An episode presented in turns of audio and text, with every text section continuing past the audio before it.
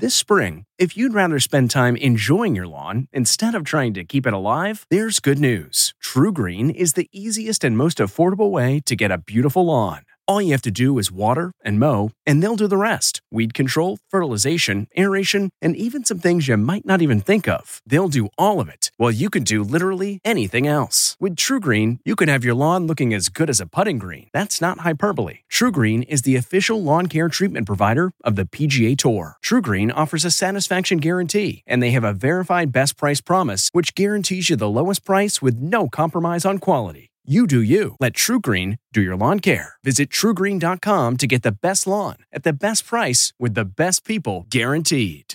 At Amica Insurance, we know it's more than just a car or a house. It's the four wheels that get you where you're going and the four walls that welcome you home. When you combine auto and home insurance with Amica, we'll help protect it all. And the more you cover, the more you can save. Amica, empathy is our best policy.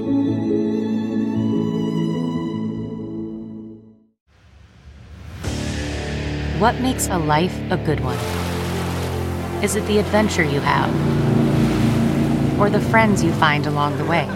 Maybe it's pursuing your passion while striving to protect, defend, and save what you believe in every single day. So, what makes a life a good one? In the Coast Guard, we think it's all of the above and more, but you'll have to find out for yourself. Visit gocoastguard.com to learn more. Breaking news tonight the staggering numbers. The U.S. now tops 200,000 cases. And in the epicenter, the death toll in New York has almost quadrupled in five days. As Governor Cuomo closes playgrounds, he warns that social distancing is a matter of life and death. Who else has to die for you to understand you have a responsibility in this?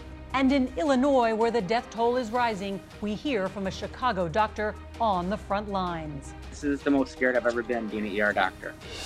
New stay at home orders. Florida's governor reverses course and tells the people of the Sunshine State to stay inside.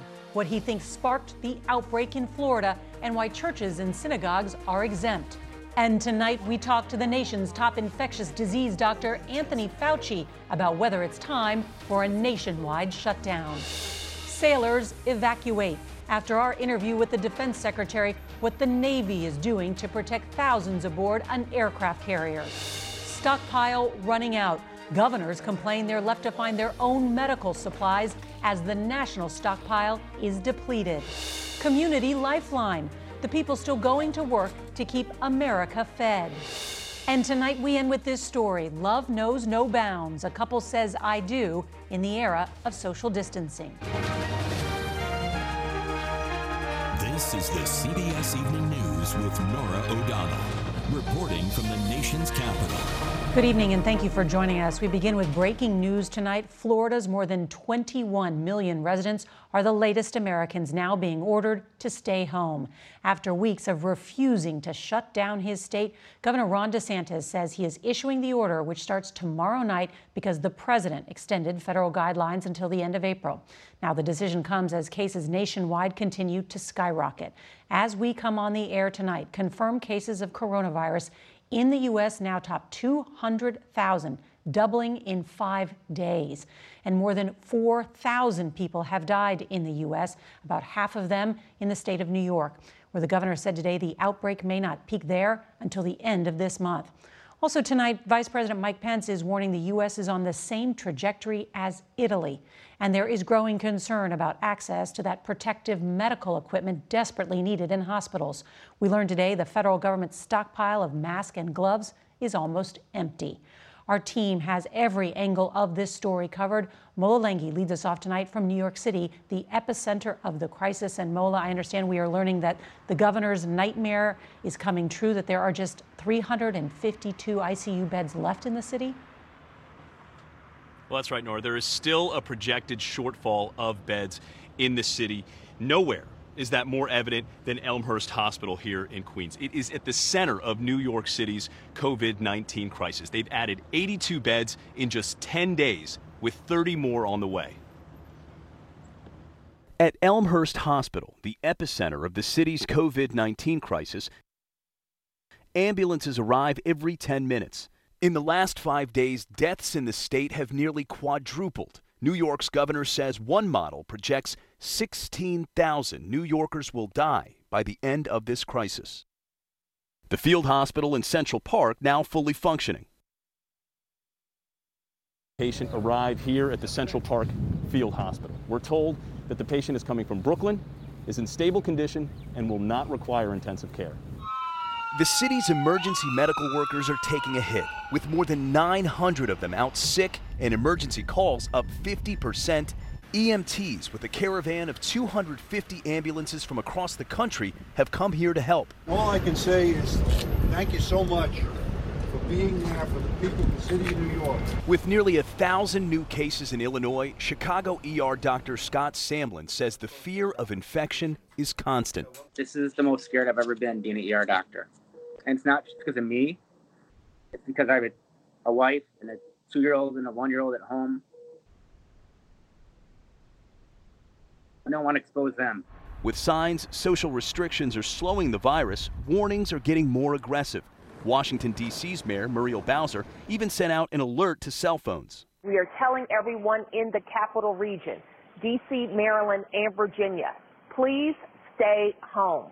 Back in New York, Governor Cuomo, frustrated that people are defying social distance orders, closed all of New York City's playgrounds and asked the police to enforce it. Who else has to die for you to understand you have a responsibility in this? At least 82,000 people with medical experience have volunteered to join New York's Emergency Medical Reserve teams. Those first 1,200 or so of those volunteers are expected to receive their assignments as early as tomorrow, Norah. Uh, Florida's stay at home order takes effect Thursday at midnight, and it comes as the state is nearing 7,000 cases. The order has notable exceptions and says attending religious services and houses of worship is allowed. Manuel Bojorquez is in Miami tonight. And Manuel, why did the governor take this action now? Well, Norah, Florida's governor thinks the virus may have been circulating in Miami as far back as the Super Bowl in early February, leading to a spike in cases here. But even with some models suggesting more than 6,900 Floridians could die by August, he decided not to shut down the entire state and waited for a cue from the White House. Well, Governor Ron DeSantis said yesterday he was waiting for federal guidance on a stay at home policy. I've said, Are you guys recommending this? Uh, the task force has not recommended that to me.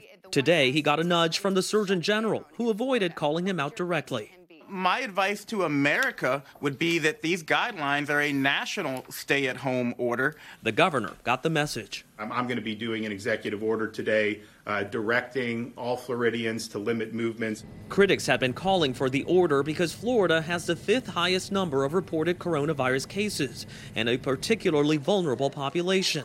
More than a quarter here are over the age of 60. Still, the order allows religious gatherings to continue without requiring social distancing. This Tampa area pastor was arrested for holding a packed service Sunday. Marissa Levine is a professor of public health and critical of patchwork policies. And we need a unified message. We need it more than ever now. So you would like to see something beyond the state by state or county by county measure? Let's just say it wouldn't hurt. But people like Jennifer Allen are hurting. Her parents, Gloria and Bill Weed, are passengers on the cruise ship Zaandam, which is stuck at sea. Four passengers have died, and many COVID 19 cases are suspected. My dad has developed pneumonia, and um, he's getting worse every day. Do you think it's um, COVID 19? It probably is. But the ship has not been given permission to disembark at its final destination near Fort Lauderdale. And I'm afraid if it takes too long to get to Florida and get to a port, that it might be too late for some of the passengers. The governor has said he would allow Floridians to disembark, but that he does not want foreign nationals on that ship to take up limited hospital beds in the state. Norah? All right, Manny, thank you. Now to an update on the USS Theodore Roosevelt. Nearly 100 sailors on board the aircraft carrier tested positive for coronavirus. When we spoke with Defense Secretary Mark Esper here last night, he told us the ship did not need to be evacuated. But just moments ago, the Chief of Naval Operations said 2,700 of the ship's almost 5,000 sailors will now be taken ashore and isolated in Guam. That change in policy comes amid criticism of the administration by governors nationwide over a lack of desperately needed medical supplies. We go now to Weijia Jiang, who is at the White House tonight. Weijia? Honora, tonight President Trump is pushing back on that, saying that large cargo planes filled with supplies from around the world are about to land in big cities from coast to coast. He says the country is preparing for the worst as questions continue to mount over whether he acted too late. Today, Vice President Mike Pence appeared to blame the CDC for incorrectly predicting how devastating a coronavirus outbreak would be in mid-January, the, the CDC was still assessing that the risk of the coronavirus to the American people was low. But governors across the country are struggling to cope and pleading for supplies from the administration, including test kits, ventilators, masks, and gloves. Illinois Governor J.B. Pritzker is so desperate, he's asked airline CEOs to fly in supplies from China.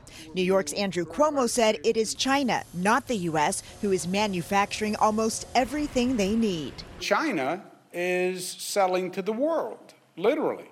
And every governor will tell you this they're trying to buy, I'm trying to buy, I'm calling everyone I know. But it all comes back to China. The shortage comes as the national stockpile of emergency supplies is almost depleted.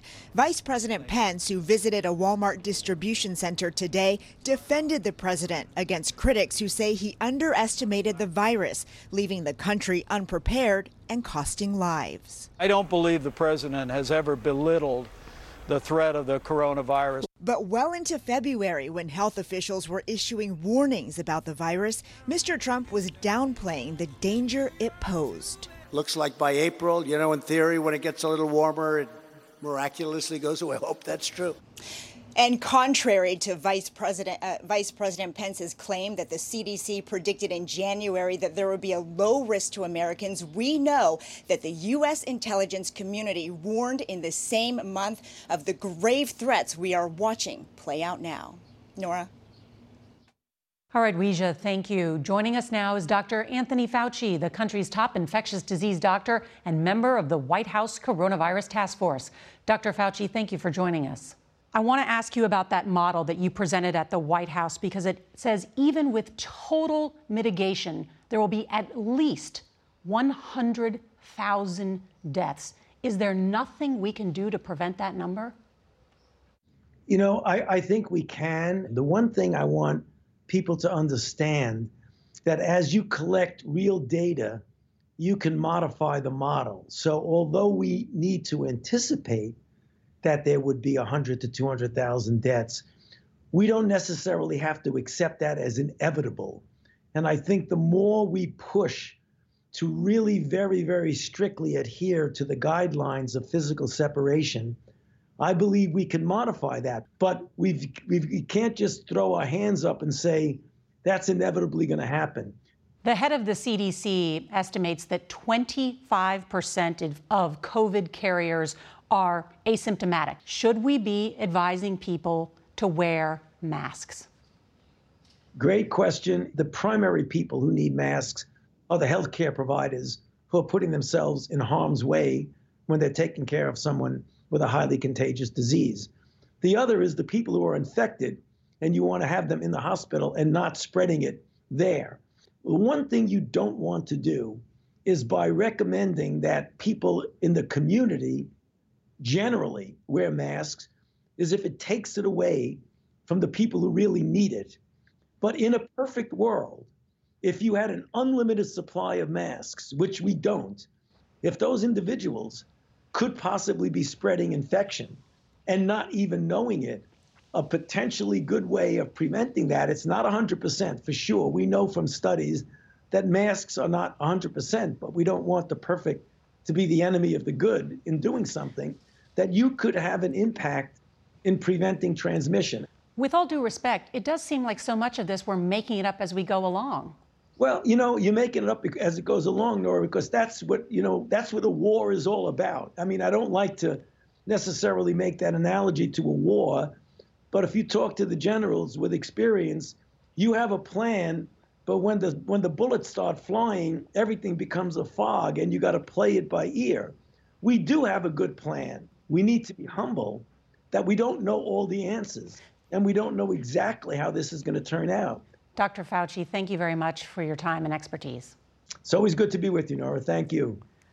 And we want to turn now to the battle facing our healthcare workers, like this group at Jackson South Medical Center near Miami. They started their shift today with a group prayer, asking for guidance and protection.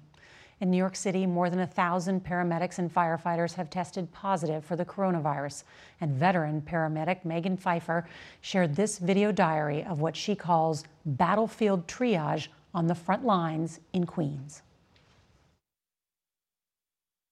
We are hit with an assignment. So, first assignment that we're heading to for the day is a cardiac condition with somebody having a fever and cough.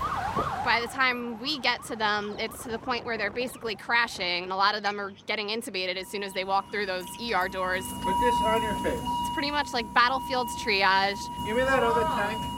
There's a lot of hospitals that are running low on oxygen tanks and only have the big ones. They're sharing ventilators. Like We've never seen anything like this before. Right now, it's patient after patient that's really sick, and really, we're taking them in there to die.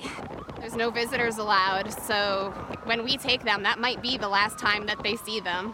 The people that aren't on ventilators are literally waiting for somebody to die so they can get on a vent. It's a little past 1 a.m., and I am self quarantining to avoid any potential exposure. And so I'm worried about my family, I'm worried about my friends. If anything ever happened to them, I, I wouldn't want to feel responsible. It would, I just couldn't deal with that guilt. Meg also tells us that hospitals in Queens are so low on oxygen tanks and ventilators that ambulances are being turned away to find different hospitals. With social distancing becoming our new normal, those daily errands look a little different. Almost half of Americans are now concerned about even going to the grocery store. But what about working there? Janet Shamlian has more on those essential workers. Stores like this HEB grocery in Houston have become lifelines for communities. The full shelves are a testament to stockers and clerks who find themselves on the front lines of an unprecedented emergency. It's uh, on my mind every second, every second. Aaron Paglioso knows his job out among the public puts him at risk. I'm not a doctor, I'm not a policeman, but I do work in a grocery store and I try to do my part to help the public. Stores have added protective shields and are limiting shoppers to allow for distancing. Some, like HEB, have increased worker pay. Never have grocers, warehouse stores, even mini marts played such an important role. What is it like to be on the front lines of a public health crisis? There's a lot of uncertainty and you really feel the responsibility of taking care of the community. That you understand that the community is relying on you to put food on their table. It's a job that's never finished and has made us all realize how vital these workers are. Have you ever given a thought about not coming to work? No, never crossed my mind. Because? Because this is a necessity. It has to be done. Somebody has to do it. Thankfully, someone is. Janet Shamlian, CBS News, Houston. And we are thankful to them and all of the essential workers. This news just coming in, we learned the National Park Service is closing the Grand Canyon National Park. This after a contractor who works and lives at the park tested positive for coronavirus. Nationwide, there are at least seven confirmed cases among Park Service employees. The National Park Service has waived entrance fees during the pandemic. Critics say that has encouraged unsafe crowding at the parks. In Fort Myers, Florida, neighbors honored a military veteran and maintained social distance with a parade celebrating his 100th birthday. Frank Cicelli smiled and waved his Marine cap as the line of cars and golf carts drove by with decorations and signs.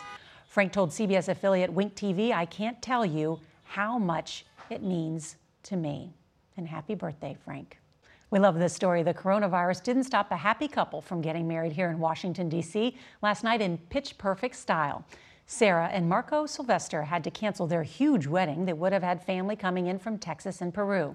Instead, they had a gathering of about 10, socially distanced, inside the church.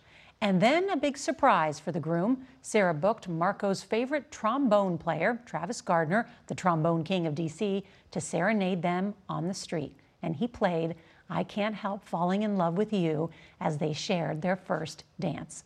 We wish them good health and happiness and a good song choice. On tomorrow's CBS Evening News, we go inside a military lab to see why the coronavirus testing process takes so long. And if you can't watch us live, don't forget to set your DVR so you can watch us later. That is tonight's CBS Evening News. I'm Norah O'Donnell in Washington. I hope to see you right back here tomorrow. Good night.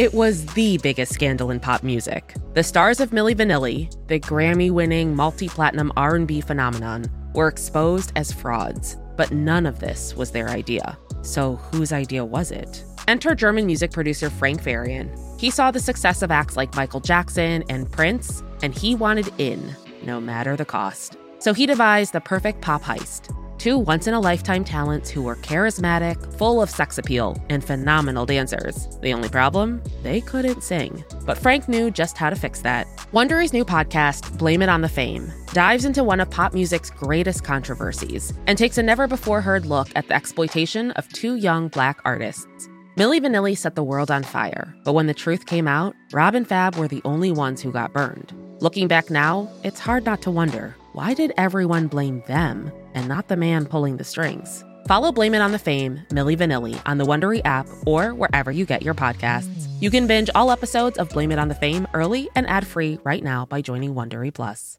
If you enjoy tuning in to the CBS Evening News, there are official t-shirts, hats, mugs, and more available for purchase at ParamountShop.com. These products are perfect for any fan of evening news, and you can take 20% off with code EVENING20. That's 20% off all CBS Evening News products with code EVENING20 at ParamountShop.com.